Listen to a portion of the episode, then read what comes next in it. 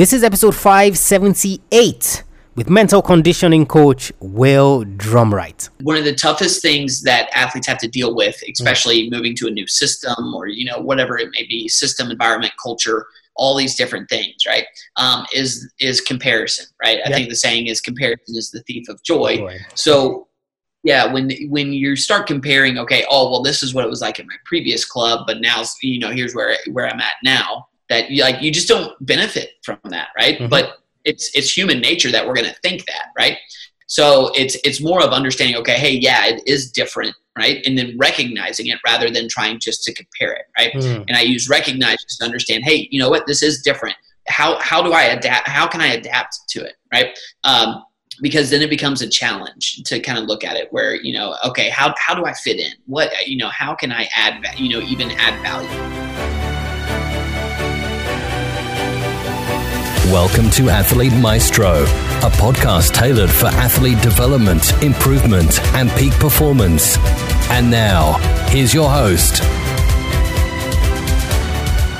Now, the first thing that I thought about, you know, immediately this episode ended, you know, was that Will is more or less like a silent assassin or a baby faced assassin, you know, if you could call it that. You know, you, you think about football and soccer, you know, and you look at all these strikers. So, for example, the current Manchester United manager, um, Ole Gunnar Solskjaer, I don't know if he's fired yet, you know, but that was his nickname when he was playing because, you know, of his demeanor and how peaceful and how silent he was, but yet he was banging in the goals regularly and, of course, helped his team win. That's exactly what comes to mind when I think about this episode with Will Drumright. Will is so soft spoken that when he starts dropping those bombs, those knowledge bombs, you're like, Hey, we didn't expect this, and even I didn't expect it as well. Will is a mental conditioning coach, you know, and he helps young athletes be their best self. So, to develop to the point where they achieve their sports goals, being the best athlete that they can be. And of course, everything that Will and I talk about, I look at it from the leadership lens. That's why, more or less, I've termed this episode you developing the leadership qualities you need to be the best athlete you can be. But trust me, man, Will is a silent assassin.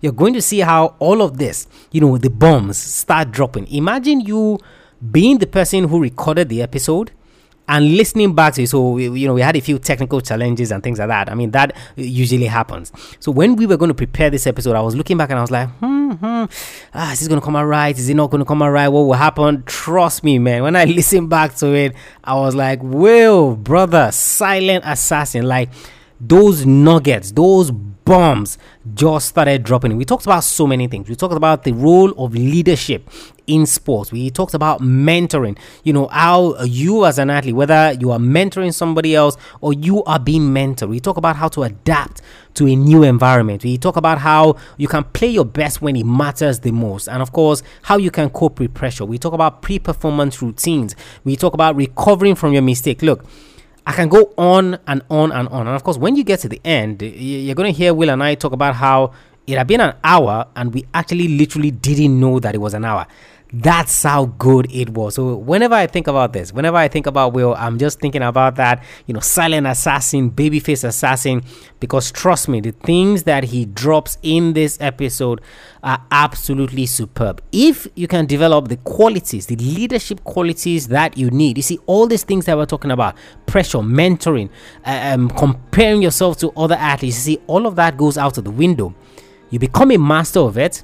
You become your best self and then you can achieve your sports goals. It's like I just stop talking so that you can start listening to the episode. And of course, you're going to see what I'm talking about because you know we're very soft spoken, but trust me, those things you know begin to fly out. This episode, guys, is brought to you by my Athlete Maestro Daily Planner. One of the things that Daily Planner does is that it helps you master your day. If you can master your day, you can take note of everything specifically that is happening in your career. It all starts with your training. And of course, that training starts with your day. So, what the planner does is that it helps you master your day so that as the days lead to the weeks, as the weeks lead to the years and the months, you are in full control. So, head over to athletemaestro.com forward slash daily planner. Athletemaestro.com forward slash daily planner to get your hands on the Athlete Maestro Daily Planner. When you get that, it means you're ready to train put that one aside. Come back to this episode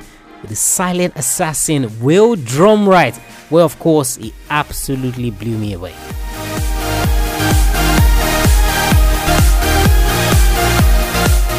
One of the things I wanted to take you up on first, you know, while I was going through your story and, and your journey, is that I saw that you had um, stints in the IMG Academy. You mm-hmm. know, and you know, it's one of the some of the biggest academies in the world. You know, quite quite honestly, and they, they kind of like groom talent. What was your experience yeah. like? You know, in there, what roles did you see? What was it like relating with the athletes? You know, and, and things like that. Yeah. So um, let's see. I guess my journey with IMG Academy started uh, in 2016. Um, I was brought down by a previous guest, uh, James Leith. Uh, brought, oh, he brought me nice. down there to uh, come down and, uh, and do some leadership training under him.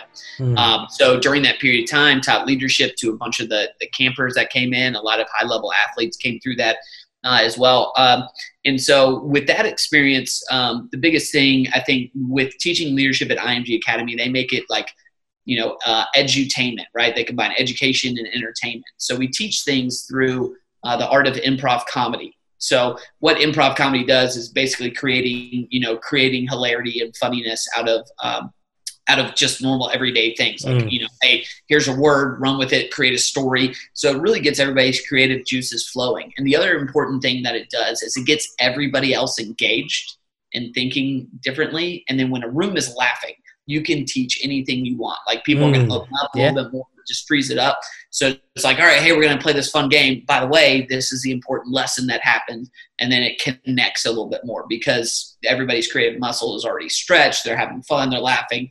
There's some stickability that can kind of come with some of those lessons. Um, so did that for um, for a summer. I mean, it felt like a, a year because it was just such a like there was so much so like like in a good way, right? Like yeah. when you're doing something yeah. awesome and it's time just kind of stand still, um, working on a couple different things, working with different um, athlete levels and populations. Um, and um, the other part about that is that so since it is an international academy, like you know, I did an entire session with a Taiwanese bas- uh, baseball team Mm. Like one person could understand English, and we somehow, like, ironically, we were talking about communication, so we had to figure out how to bridge that gap and work. So it, you know, it it didn't become a barrier; it became like a creative game for you know both sides of saying, mm. okay, I know you're trying to say something. What is it you're trying to accomplish? And then like going back and forth, but to work with athletes through that, and then like the that there's one mind where like something clicked where they finally understood the lesson and like their the eyes lit up like got it this is what you want me to do um, was a really unique uh, experience just to work with different populations from around the country uh, and then as a practitioner a good chance to really um, really challenge myself. Um, so um, so yeah so i mean you know being able to do that and then i shifted into a role that was more on the, uh, the boarding school side uh, so came, coming in as a um, what's considered a residential mentor. So mm. helping, you know, being in charge of athletes while they're there during the boarding school. So the boarding school, they have living on campus somewhere around a thousand students. And so then they, we have individuals like myself um, who work as mentors. And we use the word uh, mentor specifically with that role uh, for these athletes to to be there to help them manage and have a good experience on a day-to-day level. So we want to connect with the athletes as an individual. Yes, IMG Academy is an athletic boarding school. You know, student athlete is tossed around a lot. Yeah. But there are a lot of, you know, I mean, the individuals, like, you know, they're coming here to, you know, do well in school, get better, mm-hmm. you know, get better at their sports, but they're also bringing some of these other, you know, just cultural differences, yeah. um, you know, yeah. family differences.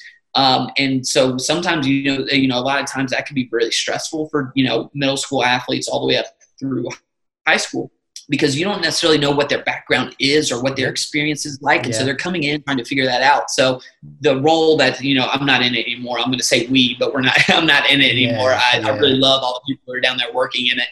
Um, but, uh, you know, as, as mentors, being able to be there for the athletes and not only help them kind of, you know, help hold them accountable, you know, with everything, but making sure that they're having a good experience you know, away from home because that is their home for nine months out of the year. So it's a really cool um, experience to be a part of that. So I did that for about two and a half years, two and a half going on, probably about three years, and then I moved back up to Indianapolis because I had a mm. good opportunity to come back up here and do some work. So that's a really long-winded uh, explanation of uh, my IMG Academy experience. Oh, nice. So many things, so many things come to mind from from just what you said, and I'm going to try. I'm going to try to take it one by one so that I I, I get each of those points because you have um, a rich experience in that. Now, you mentioned the leadership aspect in terms of you helping these athletes with that leadership side. Now, you're going to see athletes who find or they have a difficulty, right, when you're talking about leadership I'm there to play my sport. What role does leadership play for these athletes? And how, in your estimation, can these athletes develop those leadership traits that would help them basically in their sport? Yeah, uh, man, those are two. Those are two, three great questions right there. um, yeah. So with it, so so all right, an athlete coming in saying, you know, hey, you know, I just need to be good at my skill. What role does leadership help me out? Mm-hmm. Right.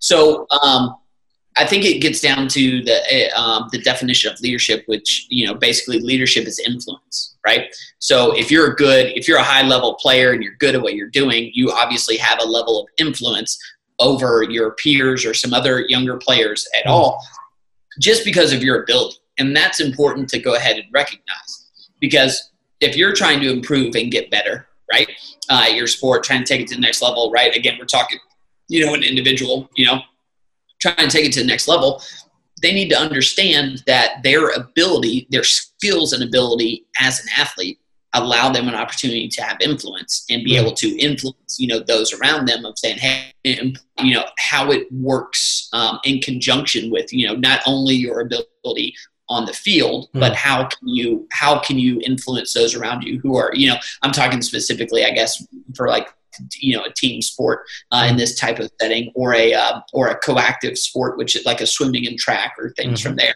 but you know you look at you know these sports with the leadership piece coming into it of being able to lead yourself like lead yourself so you can lead others mm-hmm. uh, and being able to understand you know what leadership means for, for you as an individual yeah. pushing yourself to the next level because there are going to be people who are you know you need to bring along with you mm-hmm. in order to help you know help you rise, you know, help you continuously rise and challenge and go from there. And I think the leadership piece uh, as well, you know, it's important because it's it's something that's just going to go. It's going to allow your skills to show out more. Like more mm. people are going to want to spend time around you, right? Rather than if you're just a, um, you know, like if you're just a jerk, right? Yeah, yeah. You know, the other person or the other individual there as well with that. So it, it, does it allows your skills, I think, to show up a little bit brighter, right? A little bit more vibrant. Like, okay, hey, you know, you're really good at doing this, but then mm-hmm. also you're investing in those in those around you, right? Um, because then you can rely on your your teammates as well to kind of build you up and go from there and help you go as well from that. Um, so, so that's what I would say how they work together with, with you know with the skills of being able to be, come in and be a part of the team, understand you know understanding how you can influence those around you yeah. just because you you're good at a sport, right? So that's a great opportunity for you to increase your influence, you know, from a personal level, athletic level of being able to to do that. And so I think re- the recognition of like leadership, being able to allow your skills to again be brighter. For some reason brighter is what's coming yeah. you know shine brighter right? Um, uh, comes to mind. So being being able to work on it in that sense. Now and what was this sorry let's go back. What was the second question? Is it how can they develop the you know these leadership? leadership qualities. Yeah. So i think the first thing is there's a lot of athletes i talk to about leadership get stuck on well well i'm not vocal right? Mm. leaders loud. Leaders mm. are vocal. They have to step up. It's like yep. okay know, and they're like, well, or like, you know, I just try and lead by example, right? Rather than, you know, being able to do that. Um, so I think understanding, again, getting back to the definition of leadership, leadership is influence. That's all it takes. Like, if you are bigger than somebody, older than someone, better at a sport, whatever it may be, you have some form of influence over somebody, right? So being able to use that to figure out how you can help somebody but then also better yourself is a good opportunity to be able mm. to do that. I have a um, I have an athlete I work with. He's a great young man, but um, was was tasked with coming in as a, a, a quarterback as a freshman for mm. a varsity level team in American football. Right. So a 14 year old uh, young man was expected to lead. You know, some guys who are three or four years older than him. Right. Wow. Um, the maturity level, right, between 14 and 18 is crazy, right? Mm-hmm. So, and a lot of what we talked about up front was he, you know, he was very concerned about, you know, how do I, you know, how do I gain their respect? How do I lead them? I'm like, you know, okay. So we we we talked, you know, talked through it and and stuff, and and I literally gave him a challenge of saying, hey, go uh, see how many high fives you can get at practice. Mm. Like, what, what do you what do you mean? I'm like, go get high fives from players, right? Yeah. They do something well, be some, you know, hey, make sure you give them a high five and compliment them, right? He was, and so he's like, okay, and uh, and so we broke it down a little bit more. You know, um, at that time you could give high fives, right? You know, during this conversation, high fives are kind of frowned upon. Yeah. but uh, you know, I, I do want to make that clear. This is about a couple years ago, right? And we talked about it. I said, look, high five allows you to, you know, allows the other player to see you. Hey, that you're watching them, and then you're also celebrating their success. You're with them, and then it also allows you to open up a conversation with them, right? Hey, high five, handshake, you know, fist bump, whatever. Um, it allows you to have that conversation. So we started with the high fives, mm. and then the next one I went on to is like, all right, who do you think is the like who's the true leader of the team, right? So like who's the senior, who's maybe the captain, or you know whoever holds that spot. And he, you know, he named off two guys, and I said, okay, you have to ask them a question every day, right? Uh, and then I said one of you, one of those questions has to be about you know, hey, how can I be a better leader? Yeah. Right. Because if you're in a position where you're coming in as a leader, whatever you know, manager, coach, whatever it is. Uh, I think it's important to understand, engage. You know, understand. You know, hey, there are people who've come in before you. Hey, what do I need to do to be successful here? How can I, you know, how can I have, you know, the influence that I want to have? Um, so using the, you know, using the people around you, saying, hey, you know, there, there's a level of humility that comes with that leadership role of being able to say, hey, how can I help out? Where can I, you know, step in and, and what does this team need um, to be able to ask those questions of those leaders or you know maybe those who have been in the position previously uh, is a is a good opportunity. So that's where you know this you know leadership you know it just becomes it, it may just become again going over and giving somebody like a fist bump. Hey, I saw yeah. that right. Because if you tell somebody that you saw them like do something well, you celebrate their successes. It's like okay, hey, that's awesome, right?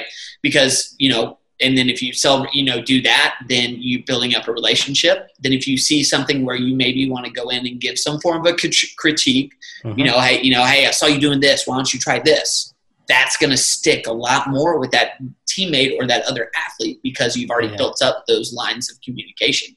And then you know the other thing is always falling back on like leading by example. You know how you hold yourself on and off the field. Yeah. Um, you know is is an important way to be able to understand that you know you're going to have influence because influence is neither good nor bad. Yeah. It's what you do with it, mm-hmm, uh, mm-hmm. and so being able to understand you know what you can do with that. So that's how I would you know kind of approach it with an athlete. Of leadership is connected with the skills on the field, but then also how you can begin to develop it some more. Uh, nice one you mentioned there. The, the the other two things I wanted to talk about, you know, as it relates to IMG, I'm going to come back to that. You know, but you you mentioned mm-hmm. at the when you were talking about the leadership, right?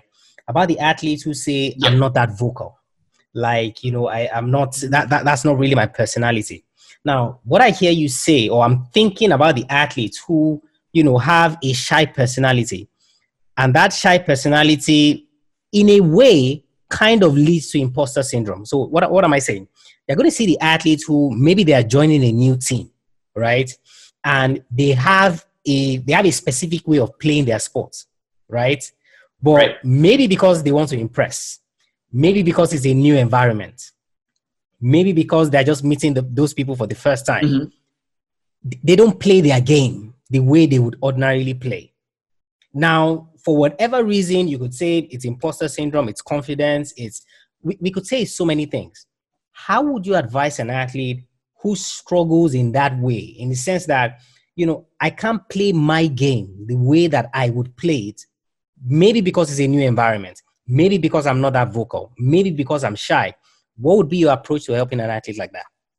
That's a great one um, because we do see a lot of athletes changing changing teams and, and different personalities right so let's start with maybe the shy characteristic, right? Not as vocal, kind of more reserved, uh, introvert, maybe to a degree.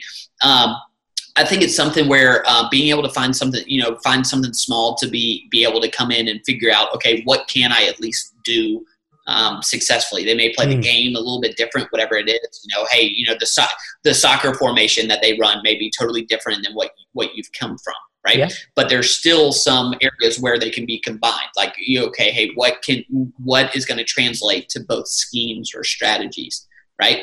Um, the other thing I think would be just to um, not to I think to to have like kind of mini goals or something, you know, related mm-hmm. to this idea of again trying to you know ask a question. You know, hey, I play this position. What am I responsible for? Or what are the things I need to be ready for? Asking a teammate.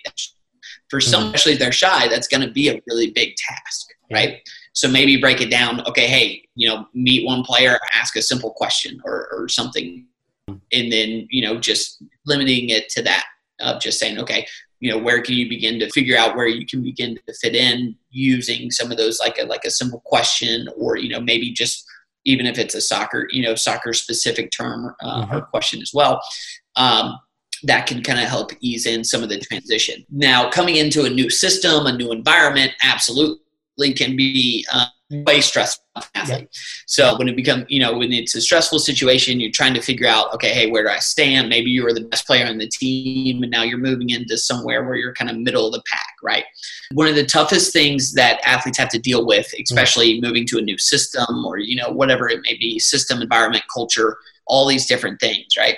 Um, is is comparison, right? I think the saying is comparison is the thief of joy. joy. So yeah when when you start comparing okay oh well this is what it was like in my previous club but now you know here's where where i'm at now that you like you just don't benefit from that right? Mm-hmm. but it's it's human nature that we're going to think that right? So it's it's more of understanding okay hey yeah it is different right? And then recognizing it rather than trying just to compare it right? Mm. and i use recognize just to understand hey you know what? This is different. How how do i adapt how can i adapt to it right? Um, because then it becomes a challenge to kind of look at it where you know okay how, how do i fit in? What you know how can i add you know even add value? Yeah. in fact that's a question that i think is um, is a great one for athletes to use. Hey how can i add value? Because it's not you're saying okay the environment needs to fit me. You're you're you're a piece of the puzzle right? Um, you can look at and see some things that are maybe going in and you know they they may be different right? But mm-hmm. that's a that's an opportunity for you to kind of uh, you know you know for an athlete to to just re- reassess themselves and figure out okay what is it that i can do you know mm. or what is you know this is different. How can i use that to to try and fit in? Last piece being um, especially going into a new um, new environment trying to trying to ask people as many questions as possible. And mm. you know i'm a big proponent of of you know the questions right? Being able to use that of just be, finding a way to be able to connect with an athlete but then make it a game right? You know, hey, you're going to a soccer team, you've got 20 new teammates. Can you ask 20 questions, right? Mm-hmm. You know, going through and doing that, uh, of just being able to engage with those around you. Um, for again, we talked about kind of the shy personality introverts. That can be a little bit tough and daunting sometimes, right? Um, but so you know you can shift it to okay you know one question or you know one interaction that's going to be beneficial from there but i think more of understanding that you know you know the environment or the culture is going to be different mm-hmm. and then mm-hmm. starting to assess how can i begin to fit in or how, where can i add value is, is a good perspective to have with that oh, nice I, I love your answer with that you know in terms of looking for ways to fit in first and then how you can add value you know because i think that for for for a lot of the athletes who find themselves in situations like that you know, it, it's always the performance side, you know, so focusing mm-hmm. only on the playing. And, you know, they yeah. kind of like take away all of these other things that you have mentioned. How do you fit in? Can you ask questions from the people that have already been in that surrounding? Now, that that's amazing in that sense for the athletes that struggle in that way. I promise I'm going to come back to the IMG, the other two things I that came on from the IMG. I'm going to come back to that, right? You know, but yeah, yeah, yeah, yeah, yeah sending me on a trail here. But what happens to the athletes who it's not that they are struggling to adapt to the new environment. It's not that mm. they are not vocal. For them, it's a problem of playing their best when it matters the most. You know, so I find myself in this position. I, I know I can play my sport. Like I know I'm good. You know, in training, you know, I'm, I'm I'm stunning. And I have a lot of athletes who, you know, they send me messages, you know, on Instagram about how good they are and all of that. And I'm, and I'm like, for half of you, if I take you into a setting that is high stakes, where mm-hmm. there's something on the line, many of you will struggle. Now, first, why do athletes struggle that way in terms of producing their best when it matters the most? And how can they begin to overcome this? Yeah, let's start with you know, hey, why is it that they struggle when they come, you know, performance time, right? Is and and I think the biggest thing is that I think that um, the external factors surrounding mm-hmm. um, the competition, performance, whatever it may be, right? There are a lot more factors than we really like than we really realize. 1st mm-hmm. one being you know, hey, you're going to have a stress response within your body, right? You're going to get those butterflies. You're going to get nervous, right? My old my old roommate who used to be a football player, he said he used to throw up before every game, right? Wow. Like so, different people have different responses to it. But it's and so then you know, a lot of times I see athletes, you know, where that can happen, where there's so much that makes the pressure build. It makes mm. the moment bigger than really what it is, right?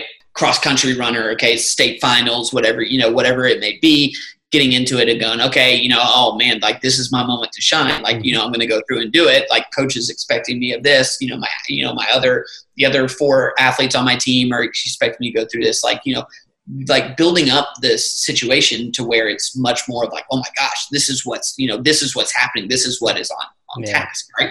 So now all of a sudden at that point in time, all you're focusing on is all the other factors, right? And what you end up missing out on is like you're not focusing on on yourself in terms of okay, how can I prepare for this moment, right? Mm. Being able to kind of shift, you know, and be able to use those that stress response in a manner that's going to be productive, right? It's you know, it's going to be um, you know you're responding to that stress response rather than reacting to it so the difference between responding and reacting reacting uh, typically is you know like you know you know, like you have a reaction something negative you know happens to it or it's an emotional experience right yeah. versus responding you understand hey this is a high stress high stakes stressful moment mm. okay what do i need to do what's the first thing that i need to be able to do um, and so being able to understand that it's a um, stressful environment um, it, it, you know, I think that a lot of times athletes struggle with that because they don't account for the fact that when there's people in the stands or yeah. you know all these other different things or yeah. even just the stress of the day or one that I think is overlooked how important that moment or that performance is to mm. them right because it's really important to them then all of a sudden you add in all these other external factors it's just going to grow right so being able to um, I think understanding that is is an important thing for athletes. Like like go ahead and you know, hey, this game means a lot to you because you know because of whatever reason it may yeah. be, whatever personal, individual why reason that they have, right? Uh, and so understanding that moment, you know, I think that that's that's why athletes really struggle there. Mm-hmm. So then the second part of that is how can they cope with that and deal yeah. with that more or less? Yeah. So uh, my biggest thing is that when when you start to feel that stress, understand and using it, right? Mm. Um, so from a again, I don't.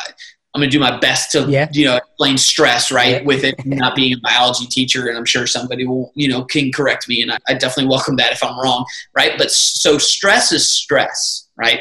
It's not it's neither good nor bad. There are good forms of it, bad forms of it, right? But when you understand, like within our bodies as as human beings, the physiological response is um, through our sympathetic nervous system, yeah. right? And so, like, we're going to have a stress response no matter what because that's bio- biologically how yeah. we are raised. so that's going to happen. So then, when that happens, use it. Like, be able to use it. Recognize, okay, hey, I'm feeling this way. How? What do I need to do with this? How am I getting ready? Right. Mm. And so, one of the big things that I'm a big proponent on is using breath to be able to help athletes handle mm. stressful situations just because you can kind of override your brain in a sense. Um, you know, I like to use the term starve the anxiety by breathing, you know, because all of a sudden when you think about the fact that you're breathing or you count your breaths, right, it overrides your brain a little bit. Say, hey, wait, I don't need to think about the fact that I need to breathe because you do it unconsciously. You and I are breathing because we're mm-hmm. alive. We're not even thinking about it. Yeah. Other than the fact that we're talking about it right now, right? so, but when you tell yourself, you know, hey, I want to focus on, you know, I'm going to focus on my breath in through my nose, out through my mouth. Mm-hmm. It, it allows your brain to kind of go, hold on a second, what's going on? And then it, that's how you kind of cl- can clear your mind. Or, you know, as Kevin Costner says, uh, I forget the uh, forget the movie, you know, clear the mechanism, right? And you can do that very quickly using breath work. And then it allows you to not only, it helps you calm down, think clearer and then it helps with the blood flow as well which so it kind of works it you know helps you deal with those you know those biological stress responses that you're going to have you know muscle contraction mm-hmm. you know all these different things that that that come up with stress um, so using the breath work um, is a good way to be able to start um, to allow yourself to be able to calm down and focus in on the moment and then and then start to get into um, some form of a routine right? What can you begin to control? What's the first step that you need to do? Um, yeah. i work with a fair amount of golfers right now. Yeah. and um, i was talking with one of my uh, golfers the other day and I, I, we, we mentioned the fact i was like okay look your goal going from shot to shot is to get to your routine as quick as possible. Yeah. Um, and, i was like because that's when this shot is going to start. Mm. and so understanding that like look after you hit a shot in, golf, right? It's you know how good can you miss, right? Yeah. um, or you know right now as we're seeing on the PGA Tour, you know how far can you hit the ball?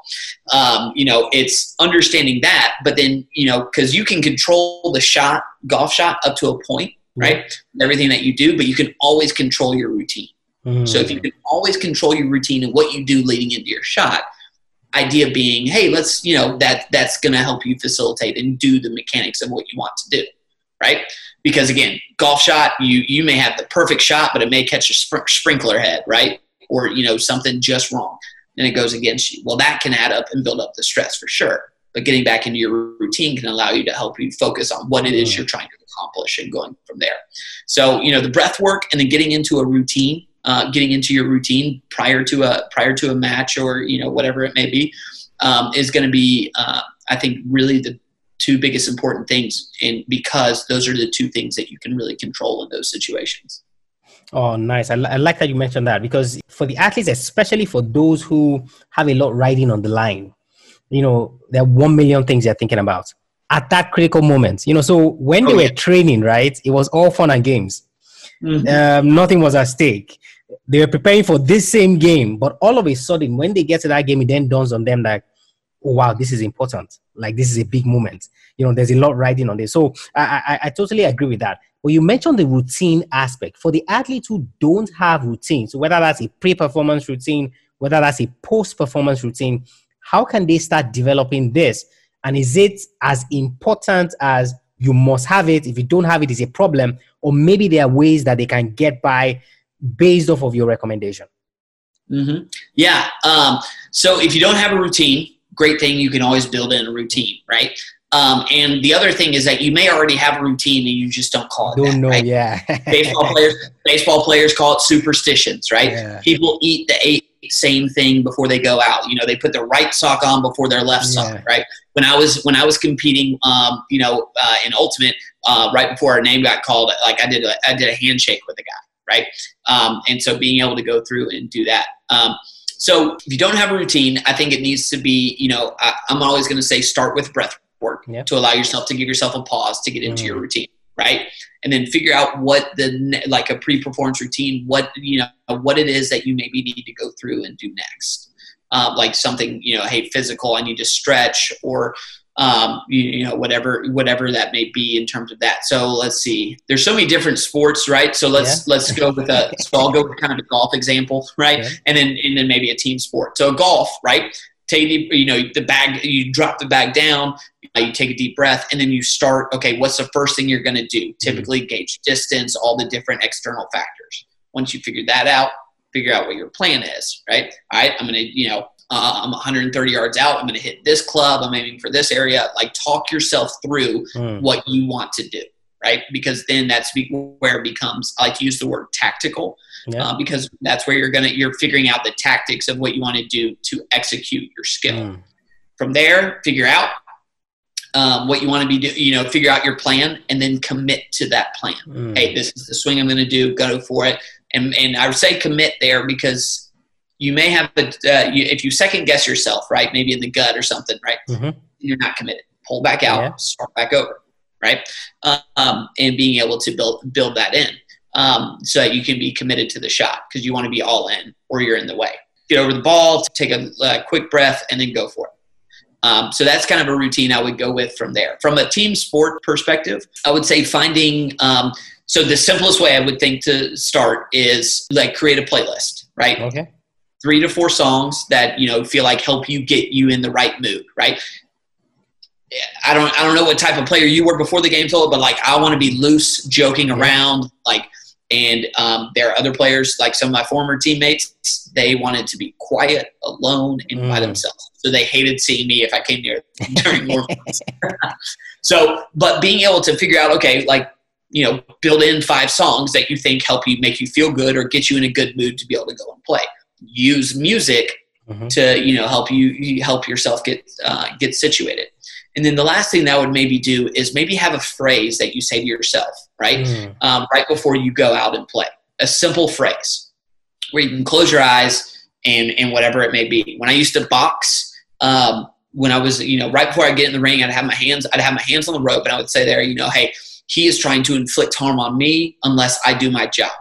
And then hmm. I'm inflicting a harm on him, you know, as well. So like, like this whole, like, it was almost like a prayer, like this, yeah. like, okay, hey, yeah I understand what is going on. Here's what's required of me in the moment. Here's what my opponent is bringing in, and like being able to kind of honor that, like that combat in, in a way. But having a statement to be able to say, like right before you go out and play, that aligns with you, your beliefs, your you know your culture, religion, whatever that may be, whatever is important to you, being able to like have that and you know be able to engage. I have a lot of athletes who end up saying, you know, hey, uh, let's roll or you know hey yeah. let's go or my time like whatever that phrase can be but use it and make it specific to you so you can get in whatever you need amped up calm down whatever it needs to be right so um, you know music and then like just a simple phrase right there is going to be something really good and then then you can always build it out from there because i always believe that it's better to have a routine than mm-hmm. than to not but it doesn't have to be perfect right? It's yeah. not going to be the perfect routine. My routine has changed so many different times.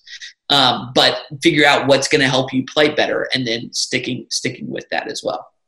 Uh, that last part is gold because I was watching I was watching the UFC's preview, you know, of the fight that's happening this weekend between Israel Adesanya and uh, Paulo Costa. So I don't know how much of the UFC you watch, and they, they they flash back to one of Israel's fights um, against Kelvin Gastelum, right? And it was in the fifth round. So just at the start of the fifth round, you know, they could pick out Israel saying to himself, I don't have any problem. I'm prepared to die.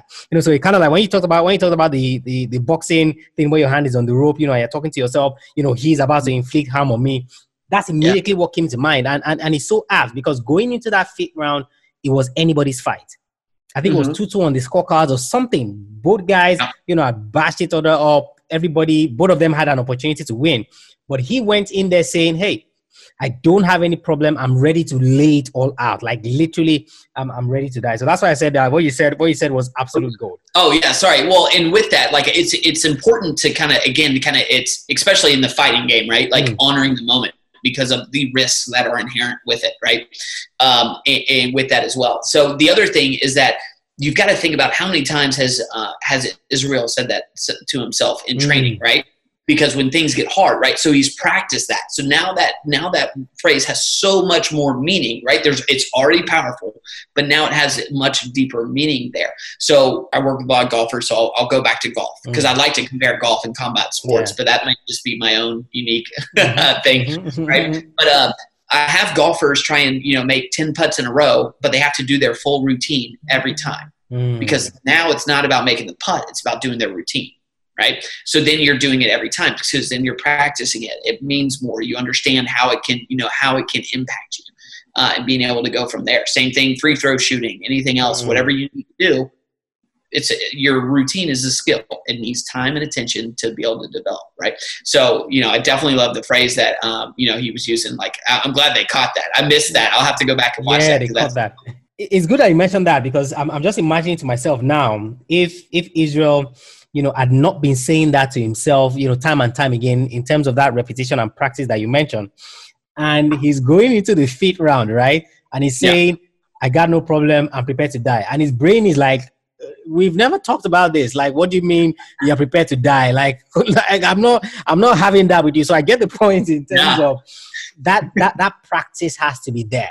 So oh. it's something that you've said to yourself time and time again. So it's not when you get to the battlefront that you're saying those things for the first time. So that conviction, you know, and that belief, I, I, I totally, I totally get that. You know, when you were talking about your story with IMG Academy, You mentioned mentoring.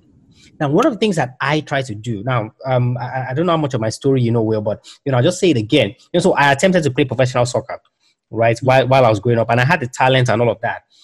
But the agreement I had with my parents was, hey, go to school. When you're done with school, you can, you know, you can do whatever it is you want to do. So, of course, I'm a lawyer now, you know, and I do a lot of law and, and all of that. But what I saw from that experience, getting injured, going through rehabilitation, and all of that, was that young athletes were often neglected. Now, if you get to make it, you know, up the grade and you get to the pros, I mean, you you have your pick of who you want to work with. You know, so you have, you can work with a psychologist, you can work with this coach, you know, with that fitness trainer, with this nutrition. But the young athletes who are trying to make it often get neglected. So I said, hey, you know, I'm going to I'm going to find a way to help. The way that I do that is through mentorship. And you mm-hmm. mentioned that when you were talking about your IMG story. How important is mentorship to young athletes and how can young athletes begin to seek out the right mentors to help them in their career? Mm-hmm. Yeah, mentorship I think is is crucial in, in a couple different ways. So younger athletes kind of getting um, overlooked or you know worst case kind of ignored, right? Mm. So that's it's you know to me it, when something like that happening, then it, it then it means that there's you know maybe a little bit more of an investment on winning rather than an investment on players or, or yeah. development right yeah. not that it's a, you know not as it's a terrible thing like you know mm-hmm. coaches are gauged by wins and losses but you know where they can shift kind of the prior the priorities can shift there i yeah. understand that so one of the things i think is you know for mentorship is sometimes the mentors um, have to be the one reaching down rather than the like the mentees or the younger players kind of reaching up, like mm. you know, mm. kind of finding, finding a mentor. Mm. Um, sometimes that's hard to do, right? Um, because they're trying, you know, the you know these higher level athletes, these athletes at a different level, or you know, maybe don't want to spend as much time yeah. with somebody who's not as developed with them as well, yeah. right? But being able to, so is, let's go back to soccer, right? A more experienced player maybe saying, hey, you know, pulling a younger um, player side, hey, let's you know let's kick the ball back and forth, right, or do something, mm. uh, and then being able to you know understanding that if you are up, if you are older than somebody in a level above somebody, again going back to influence, you can use that to your advantage, mm. right? So letting that work for you. So even if it's you know passing a ball, doing something, knowing their name, right, is going to be it can be meaningful to that younger athlete because to the young athlete, you know that older athlete may be like a superhero, right? Um, to a degree. So being able to, you know, sometimes the mentors have to start down, like, hey, you need to go down and, and invest in your team um, or your the younger program. They may not necessarily play with them, but um, if they're flying under the same banner, understanding the responsibility that you have as a teammate um, to engage with them. And, and I say responsibility kind of like loosely, but I think, yeah. you know, again, in an organization of like, hey, you know, you can be responsible for yourself and going through and doing that. Um, now on the other side, so a younger athlete looking for a mentor, right? Um, man, it's all it's always a tricky one, right? Because that, I mean, it's always unique. Like mm-hmm. not like, like like not even talking with like just athletes, like just looking for a mentor in other yeah. realms of something of being able to. Um, you know, to show that. But I think maybe it's as simple as asking for feedback. You know, hey, mm-hmm. older, you know, you know, the older athlete just saying, hey, you know, I notice you, you know, hey, I notice you do this really well, right? Lead with compliment, right? Warm up and say like, hey, how, how do you do that? Right. And so then you mm-hmm. can kind of engage them on the skill. So if you see something, so yeah, so I think that's a good way. It's kind of like, you know, so kind of celebrating the success. Like, Hey, I saw that you're, you know, you're really good at, you know, at doing this move, you know, uh, I'm working on it right now. What's, mm. you know, what, uh, you know, do you have any tips? Right. Mm-hmm. Or, you know, and then, and then going through and doing that. Right. And then kind of being there for them. Um, so I think that that's a good way to, you know, begin to kind of reach out. Um, but then also for younger athletes, kind of getting out of the, um, I mean, it's I don't I don't know what it's like in some of the soccer organizations, mm-hmm. you know, and how different the groups are with everything else like this, but like branching like just branching out of your own group like getting to know players from some of the other you know different levels or anything else like that you may not be asking about a skill or anything else yeah. like you know that with them but you're getting to know them and then you're having that you know conversation beyond just the people who you're normally with kind of day to day so that's a good question. That's something I'm going to think on a little bit more. do you have Do you have athletes who you know who message you wanting you to mentor them. So not necessarily that, hey, Will, you know, I want you, I want to work with you. I want you, you know, to kind of be like my mentor coach and things like that. Do you have athletes who just reach out to you that, hey, I want you to mentor me in whatever way it can be, making me a better person, making me a better athlete, whichever one? Mm-hmm. I have a few, um, and uh, I, it's a cool situation too because I um, I started a high school club team uh, mm. and also a frisbee team here, um, 2014, 15, you know, five, six years ago. Um, and so those guys, you know, those guys who came up through that program um, are now starting to reach back out to me. Mm. Um, and so it's, so I do have athletes reaching out to me, but there's some that I kind of previously have a relationship with of like, hey, how can I, you know, I'm, I'm navigating this or I'm struggling with this at school or, you know, or just, hey, I'm I'm freaking out a little yeah. bit about life. Yeah. And so that's where you know that's where the conversations begin to extend beyond mm. the field. Um, and um, and it's cool, you know, as, as, a coach, you know, to see them kind of grow and develop, you know, over five six years, um, to be able to have these conversations and going from there. Um, so you know, I you know I would I would say those are the athletes I mainly have reaching out um, to me. So some of the other athletes I have reaching out are kind of just more kind of checking in or just, yeah. you know, you got a quick question, kind of seeing what's going on uh, and going from there. So, yeah. Mm. For, for a lot of the athletes you work with, so whether that's you know those that you worked with while you were at the IMG Academy, you know the ones that reach out to you now, you know, or you know this high school team that you mentioned, what would you say is one recurring theme of the things that they struggle with. You know, so it, it, doesn't have to be one thing in particular, but from what you've seen in engaging them, the conversations and things like that, what would you say is something that stood out more that a lot of these young athletes struggled with? Mm, yeah, um, well, and so most of the athletes that I work with are are youth athletes. Um, so I really I really like um, the kind of the teenage years just because mm-hmm. I think that, that, it's such a pivotal time. Yeah, in, yeah. in individual's life, right? Not only mm-hmm. from an athletic development standpoint, right? Um, but uh, just an individual. And so mm-hmm. they're at a point where a lot of changes are going on. Yeah. Uh, I love working with my elite level athletes, my pro guys out there. Like if you're listening, lo- love working with you. you know, they're a little bit older.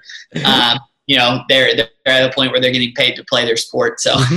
mm-hmm. mm-hmm. um, but no, so the athletes today. Um, the, one of the biggest themes that I've seen uh, lately, and I don't know if it's a trend or you know, i am curious to see if you've seen the same thing. Mm. Um, but mistake recovery mm. um, is one that it just goes across the board. If it's a screw up, and then it, it is, uh, you know, it's huge. You know, it's a big deal. Oh my gosh, I'm terrible mm. and then all of a sudden it becomes you know like there's this weird ownership i say it's weird but there, there's this individualization or like this ownership of the mistake like i am the mistake yeah. right so i've seen that a lot of like where if something goes wrong then mm. it quickly becomes something much worse than it truly is yes. or or it should be mm. right um, so i would say i've seen that pretty consistently you know hey bad rep bad game bad play right? Um, and it's hard to kind of separate the moment, but then also being able to separate yourself from the mistake, right? Mm. Mistake is behavior that's associated with that. So that would I would say is the kind of the biggest theme that I've seen from some. How do you how do you help the athletes recover from that in terms of not only recovering from the mistakes, but you know, kind of getting towards the understanding that look, this is sports.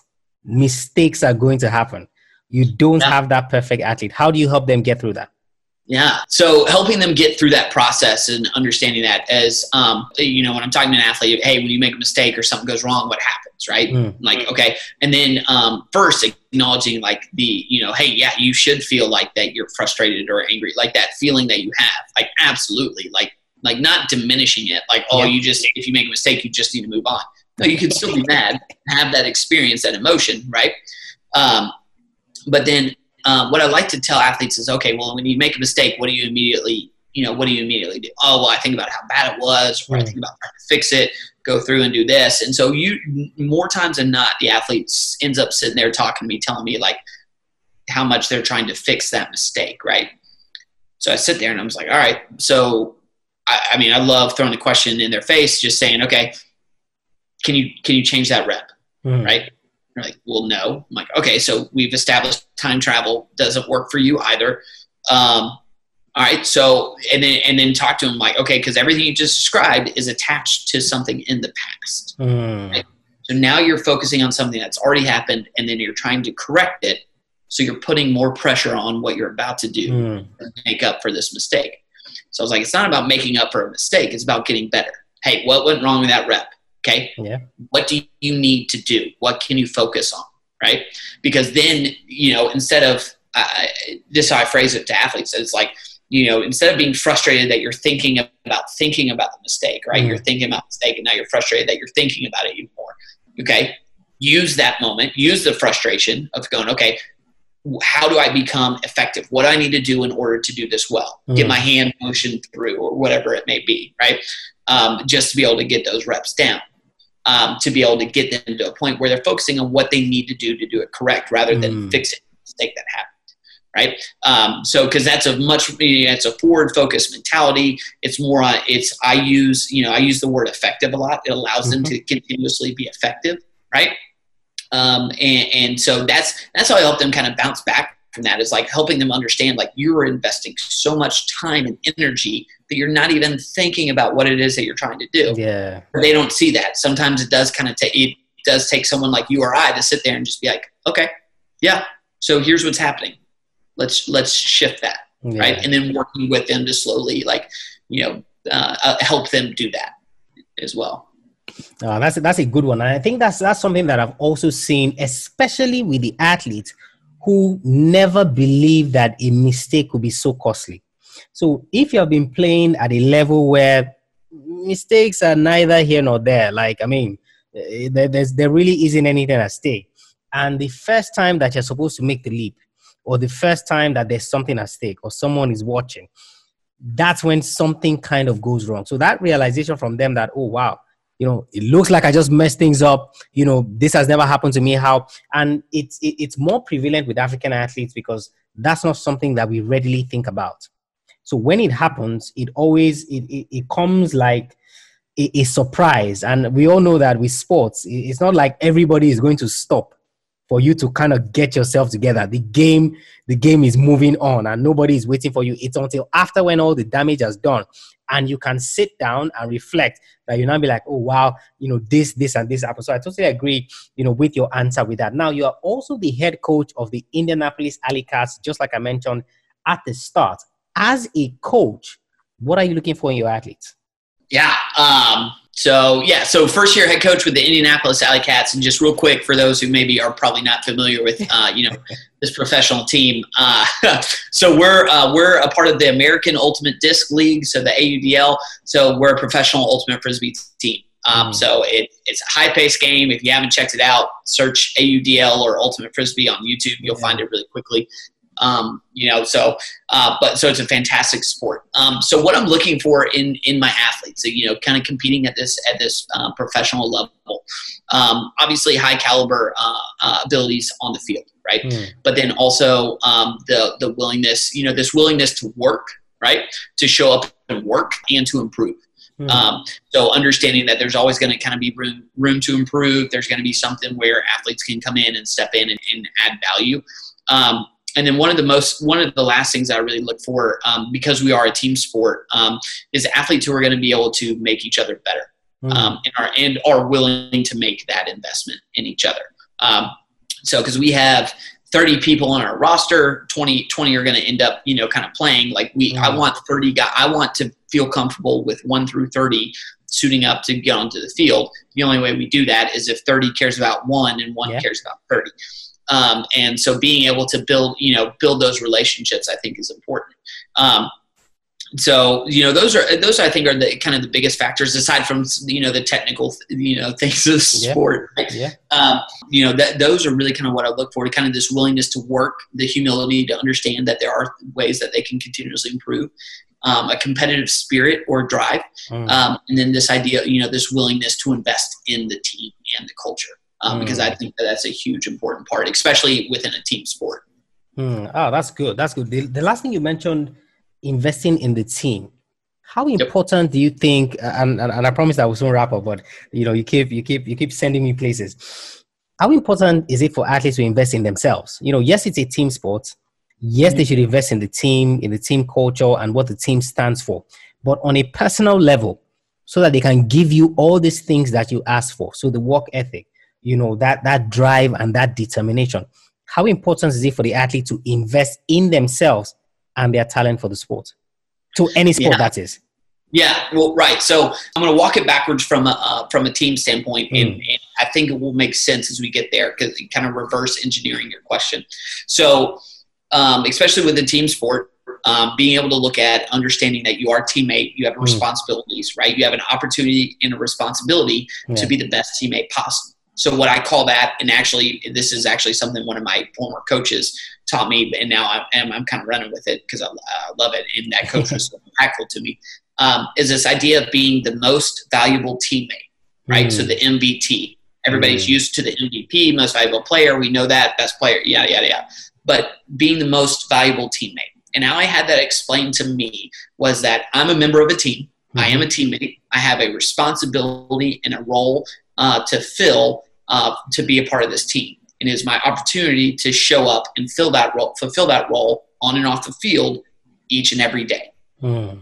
So that's why I had it explained to me. And that has stuck with me since I think I learned that lesson in 2007 and it's something that has been ingrained in me eh, you know as, as a coach a player a leader anything else like that of coming into an organization what's my role how do i make how can i make it better better right mm. uh, and being able to go from there so as an athlete you know athletes who you know if you're part of a team sport or anything else like that you know starting to understand hey you have a gift. What is it that you bring to the table? Mm. maybe you're you maybe you are the vocal leader. Maybe you're the you know you're the rah rah guy the hype guy. Maybe you're like the quiet guy who everybody is just really consistent right? Maybe mm-hmm. you're the enforcer whatever that may be. Understanding these different roles that you bring to the team not only in competition but also off the field who's the joker who's the serious one right? Who's the you know who's the leader? All these different things. Um, so understanding that um, is being able to understand okay hey here's what you bring to the team. And then it's also your responsibility and your opportunity to show up and to fulfill that right? So to be able to fulfill that because your teammates are going to be counting on you to fill that role mm-hmm. right? So then it, so then they're counting on you. But then also if you're if you're off if you're having a bad day right we all have bad days you, you can rely on your teammates to pick you up there so it becomes a reciprocal relationship right yeah. where you're feeding off of each other like if you and i are on the same team and you show up one day and you're like hey i just don't have it right? and you know, all of a sudden I'm able to fill my role, whatever, whatever it may be, and you're like, okay, hey, I can do this, you know, in going through and be able to feed off of it mm. in that way. So I think that's important to recognize, especially for an individual athlete in a team sport. Now, investing in yourself, right, uh, and kind of going from there is you want to be the best, you know, best competitor that you can be, mm. right? So understanding, you know, that hey, you have to show up and work work just as hard as you know your teammates uh, is important because you if, if you're part of the same team right um, then you know everybody else is going to be you know training and competing at this at this high level so it's your responsibility to hold yourself accountable but then mm. also your teammates accountable uh, because and part of that gets back to um, athletes individual wise right why are they mm. competing in that sport right why is it so important to them but then also the team mission. Hey, yeah. how are you helping the team advance? How are you helping uh, them march towards their goal, right? How are you helping them go on a campaign towards whatever it is you're trying to accomplish and achieve, right? So, you know, just this this responsibility mm. that I think is on them to be, you know, as a team to understand, hey, there's a unified mission as a team, yeah. and what is your individual goal, and then how can that facilitate and grow grow kind of both. So to what you know kind of walk that back understand what your role is on the team fulfill, fulfilling that to the highest level requires you to invest in yourself and being able to be there um, and then that way your teammates can rely on you and you can also rely on your teammates oh nice nice pathway you know in terms of bringing it bringing it full circle makes makes complete sense the final thing i wanted you to talk about will is youth coaching you know so i saw that you do a lot of that you know in terms of you know helping kids and helping youth athletes. You just mentioned it now, you know, what you do uh, with youth athletes. Now, but I want you to specifically, you know, turn your attention to the parents of these youth athletes.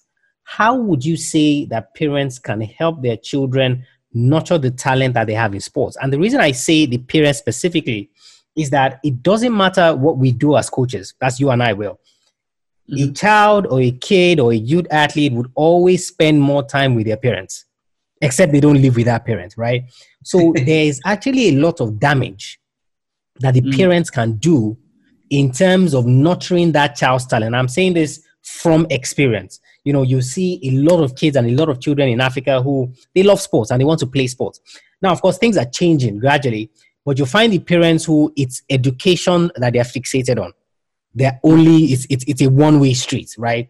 So no matter what any coach does with that child, the minute they get home or the minute they get to their parents, everything goes, you know, completely the other way because they can't practice the way that they want to practice. You know, they can't watch games the way they want to watch games and things like that. What would your message be to parents in terms of helping nurture their child's sporting talent? Yeah. Um, man, yeah, that's a great question because there's a lot of focus on youth parents with everything right now. Mm. Uh, and parents do play such an important role um, in, in lives. Um, so, you know, uh, I'll say this again, you know, kind of disclaimer I haven't gone down the parent path yet. Uh, uh, anything else like that. Um, I'm just, you know, just a coach. Um, so I think one of the one of the things that is important to be aware of is parents wear a lot of hats, Hmm. right? Of kind of, you know, just whatever, you know, whatever role they may necessarily be in, uh, and and that's a tough job, and it's tough to balance. It's Mhm. stressful. Um, absolutely get that, but and I think being able to recognize that even with the kind of the best intentioned in terms of advice or, or certain things, you know, with, with, with let's let's kind of stick, I guess, to, to sports right now. Um, you know, you may have you, you know you may have played it very well, you know, been a high level athlete, you know, and done, done all these things as a parent, but your, your son or daughter is going to see you as parent, right? Mm. Rather than maybe just kind of the elite, you know, the elite athlete, right? Mhm. Um, and so I think that that's important to maybe just just be aware of, um, you know, for for parents to just understand, like, hey, you know, oh, I've done this, I have all of this experience and can understand it. It's great. How can you help facilitate that experience for your athlete, right? Because a lot of times, um, and I'm guilty of this as a coach, right? Mm. You start teaching things on almost like a theoretical level Yeah. rather than like a, more of a like a simple skill based level, right? Um, and so trying to break it down and just even simplifying it from there because if you're trying to work with you know eh, maybe it's your you know your daughter on something that you know you learned when you were in college but they're 11 years old that message isn't going to click right it uh, you know it may um, depending on a couple, couple different things but uh, more than more than likely, you know, understanding that like maybe even just kind of shaping the message to understand of you know allowing them to kind of discover it and work on their own. One of my mentors um, through boxing, um, he, I consider him like a big brother. Um, you know, he always said, you know, hey, with youth athletes or young individuals, you can always walk them through discovery Mm. rather than making that decision themselves, right? Um, so, like, if they have a goal, okay, great. How do we accomplish that? What Yeah. what needs to happen? And then allowing them to kind of facilitate that um, as well is is is important. Um, I think for you know for parents to be you know it's it's it's tough. Again, I'm not a parent. I don't understand how how tough it is. I just you know much respect, hat tip to all the parents out there. So, but being able to understand like just sit and ask them. Okay, how do, how do we do that? Why is that important? What can we do? Right, and then that way um, it helps. It not only helps young people find their voice, but then it also with some of the decision makings and things, it, you're kind of helping them kind of think critically about that Mm. uh, of what may be going on. So you can be the disciplinarian. Hey, you know, you need to go do your homework because that's you know important, and you need Yeah. to go through and you need to do that. Hold them accountable. But when it comes to some sports or maybe some areas where they aren't the expertise, um, uh, it, I'm coming back to questions, right? Uh, but being able to work with the athletes, uh, you know, work with your with your child, your son or daughter, um, on um, asking them questions of, okay, why is that so important? Okay, how do you get better? You know, one of the one of the other questions as well that I think parents can ask is, hey, how can I, you know, how can I help you? Or what do you, you know, even say, you know, hey, what do you want from me, like, you know, at, at a game or something like that, just to at least facilitate the conversation. You know, you may not get a profound answer. A kid may look at you like, Yeah. you know, I was a teenage boy, you were a teenage boy. Parents ask me something, it's just like, I don't know, right? So you may get that, but at least talking with that in that way kind of facilitate, you know, creating a conversation that way, I think, um, would be would be useful. Um, but then also just understanding as well, like, you know, again, sometimes parents they're just going to see you as parent. You know, you may be you know an expert in your field, whatever that may be. They're still going to see you as mom or dad, right? Um, which and it, so I'd be curious if you had this experience where you're working with an athlete and you tell them something and then they're uh, and then like they go and tell their parents, and their parents are like, I've been telling them that for like three years. Like it's like it's not the message, it's the messenger sometimes, right? yeah, yeah, de- definitely, definitely happens, and you know, I, I totally agree. So simplify and mm-hmm. ask questions. You know, so those are the two key things you know that I picked out. Simplify, ask questions. Try not to complicate things. Uh, you know, in terms of the message that you're trying to pass across and how you are trying to help them. That's fantastic, though. The reason I named the podcast Athlete Maestro is because I wanted to help athletes master their craft of being an athlete. So the maestro right. angle. How can you master your craft of being an athlete? And you know, just like I told you, I focus on the young athletes who are trying to get, they are trying to scale up the pro athletes, they have all the help that they need. We need to focus on these younger athletes. What, in your estimation, does it mean to be a master of your craft? Oh, man. Master of your craft. So, a very, very simple answer um, that you can teach somebody how to do it effectively. Mm. Um, so, I think that that's important because that's kind of the last lesson um, there is hey, can you teach it? Right? Can you teach somebody how to do whatever skill it is uh, effectively? Um, well, I say short answer, but I'm going to go on a tangent. right?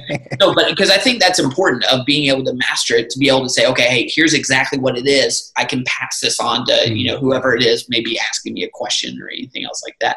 Um, so being able to, to, to master your craft is being able to you know is being able to teach it but feel comfortable in understanding how it can be adapted mm. as well. So being able to teach it but how, how can it be adaptable? So how can your you know your skills evolve over time? Um, because if you're the master of the craft then you're the you're the craftsman who keeps getting better at that craft mm. right? Um, whatever you know whatever it may be. So being able to understand how it can adapt uh, and how it can improve, I think is definitely um, an important part of that. Um, so I would say that being able, you know, being able to teach somebody how to effectively do whatever that craft or skill is, um, but then understanding how it can evolve, uh, and then, you know, yeah. So understanding how it can evolve, and then being willing to make that investment for sure. That's that's definitely an answer that that I've not heard. You know, so how can you teach it? Because you might think that as a young athlete, you're trying to learn it yourself, but how do you know that you've effectively learned it? It means that you can teach somebody else. So if, for example, you're 17, can you effectively teach a 14 year old that is behind you? You know, so you know, I kind of, I, I kind of get that, and it makes it makes absolute sense. Now we talked about so many things. Uh, where we've mm-hmm. talked about mentoring, we've talked about your time at IMG, mistakes yeah. that athletes make. We talked about leadership as an influence. You know, all of these amazing things that we've talked about. So I'm putting myself in the mind of an athlete who is listening to us and has listened to us over the last what 50 minutes, one hour, whichever one it is, and I'm saying, "Well, look, I've heard everything that you and Tola have talked about. Amazing stuff. It's great, but for today, I need one thing that I can start on that gets me a step closer to my goals. So I'm going to implement everything that you and Tola have talked about. I'm going to try to be more of a leader. I'm going to seek out mentors and things like that. But I need one thing to start with. What would you say that one thing would be, Will? The one thing that we've talked about well i mean we have talked about a lot and it's been a lot of fun. Like if it's been an hour it hasn't felt like an hour because like we've, been gone so it's been good. Um, no so um, first thing uh, i'm going to tell you to start with um, you know if it, it, or tell the athlete to start with is all right start with your breath work right? Mm. so go ahead and start with um, so i do i do um, what i call four by four breathing so four seconds in through the nose pause out through the mouth for four seconds, but counting that out. So it's, mm. you know, inhale, two, three, four, mm. hold, you know, exhale, two, three, four, hold, going from there. So it's like, okay, hey, cycle through that three times, understand how you feel, right? Mm. Um, do it before practice, do it after practice, do it before you go to bed. Hmm. Like, but practice that and understand how it, you know, how it how it feels, and then what it does to your body right? Um, so I think understanding that is going to be the. I think starting there is going to be the first point because you can always control your breath, right? Mm. Control your breath, control your mind, then you can control your body. So start. We're going to start with the breath work. Oh, fantastic. So that's one thing that you can start today that gets you a step closer to your goals. I thoroughly enjoyed this. Well, you know, I want to thank you for everything that you do, for jumping on this call, you know, helping athletes, you know, that, that urge. You would find you find a lot of people, you know, and I don't mince words when I say this, who, you know, they, they, they kind of hoard knowledge, you know, kind of, you know, so they don't, they, if, if they're not, if it's going to go outside their circle, you know, so for example, you're in the US, you know, I'm in Lagos, Nigeria, you know, so you you kind of want to keep it within that sphere, you know, but you've not done that. You've shared, you know, everything that you know. You've tried to help, you know, as much as you can. Even though I had you some tough questions, you know, which I which I which I kind of apologize for. But I thank you so much for what you do. Thank you for jumping on. How can we find you? I know you're on Instagram. I know you're on Twitter. How can we connect with you? Yeah, no, why, yeah. So I appreciate the opportunity to come on here and talk. Like you know, being able to follow your information, the work that you're doing. Uh, you and I both share this passion for uh, youth athletes and being able to um, you know share information. And I think that's one of the most important things we can do right now. Share information to help others around us get better. Because if they get better, we're going to get better, and mm-hmm. just you know, it's going to be a great experience. Um, so, you know, I'm glad I come on here and share. Uh, and what's great is that you did ask me some tough tough questions. And I'm sitting here and I'm like, oh, this is how my athletes feel whenever I ask them these questions, right? so good perspective and learning from me going on here. Um, but yeah, so you, uh, you know, uh, Instagram and Twitter are kind of the two most, um, you know, uh, most active accounts for me. Um, so Instagram is is will.drumright, I believe, it, or actually it may just be all. I should know what my uh, account. is. Um, no, it's just my full name. It is just it's just Will Drumright, D R U M R I G H T, um, just all one word. Uh, you can reach me out there. Um, so I would love for you to you know drop a drop a message, say hey, um, and then uh, on uh, Twitter it's uh, WC Drummy D R U M M Y one five. Uh, so I go on there, tweet a lot. I like to tweet a lot about college football these days. Now that football is at least American football is back here and uh, going on. So, um, but yeah, would definitely love for you to stop by, say hello, um, and uh, and and connect. And if there's some way that I can uh, be of value to you know any athlete out there, definitely would like to have that conversation with them, and and, and also support your um, your mission because I love your um, dear young athlete um, series that you're going uh, that you have going on Twitter with the hashtag and everything. So uh, definitely keep that going because that's that's some great info that's being shared out there. Ah, fantastic, Will. So you guys connect with him. Is on Instagram at Will Drumright. He's also on Twitter, WC Drummy15. You know, and I saw the the retweet of the samurai thing, like this cartoon thing. You know, I kind of tweeted and I was like, oh, yeah, that was that was that, that was really funny. Thank you so much yeah. for coming on, Will. And you know, definitely, definitely, uh, we're going to be in touch. And if you have any questions whatsoever, you know, we're going to send you something on Instagram, on Twitter, you know, just to continue this conversation. Thank you so much, Will yeah, appreciate it all. I'm sure, I'm sure you guys can see. I'm sure you saw, you know, the silent assassin part because uh, when Will went off in terms of answering some of the questions that I posed to him, you know, you would have seen how those things just began to drop. You would have had to pause sometimes and go back, or I'm sure you would have saved this and said, Hey, I'm going to listen to this again. That's just how good it was in terms of so many things that he talked about. And of course, I tried my best to summarize. You know, after he answered some of those questions, I tried my best to summarize and, of course, give you guys the little nuggets that you could pick out of it. But I'm sure now you see that if you develop the right leadership qualities in terms of all the things that we're talking about, then you see your sports goals is just a matter of time. So it's not if, it is when, because it means that you are on the path that you need to get to where it is you need to get to so those your sports goals become a reality. I thoroughly, thoroughly enjoyed this episode with Will Drumright. He he dropped so many things, and just like I said, silent assassin. You would not have expected those nuggets to come out but once they started flying, once they started dropping, you're like, ah, this is something that I have to listen to. And of course, I had to send Will a mail. I was like, oh man, this was so good in terms of what we were able to put together. So I want you guys to connect with Will. Um, you can connect with him on Instagram at Will Drumright. You know, so just send him a message, thank him for this episode. And of course, if you are on Twitter, he's at WC Drummy15 on Twitter, WC Drummy15 on Twitter. And of course, head over to the show notes, athletemaestro.com forward slash will athletemaestro.com forward slash will so that you can see uh, some of the other things that we put in there some of the other resources that will help you i hope you enjoyed this episode just as much as i did i'm sure you did so i want you to share this episode with a fellow athlete so whether or not they're struggling whether or not you want them to consolidate on what they currently have in their sport i want you to share this episode with them. And of course, on Instagram as well. I also want you to share it, put it on your stories, put it on your page, share it on Facebook as well, and on Twitter, you know, so that people can hear this fantastic episode so they can begin to develop what they need in order to achieve their sports goals. If you haven't subscribed to the podcast, you haven't left us a rating and review, I highly encourage that you do so. It is for purposes like this that this show exists to bless you with the knowledge you would need to achieve your goals in sports. So if you haven't subscribed, you haven't left us a rating and review, I highly encourage that you do so. Head over to athletemaestro.com forward slash subscribe. Athletemaestro.com forward slash subscribe where you learn how to leave that rating and review and subscribe to the podcast. If you have any questions whatsoever, send me a mail, tola at athletemaestro.com. I'll be sure to share that email with Will as well. But don't forget, like I said, connect with him on Instagram, on Twitter. He's at Will Drumright on Instagram, WC Drummy15 on Twitter. Just thank him. If you don't have any questions, just thank him for this episode. I'll catch you guys on the next episode of the show. Remember, knowing is not enough. You must apply. Willing is not enough. You must do. I want you to go out there.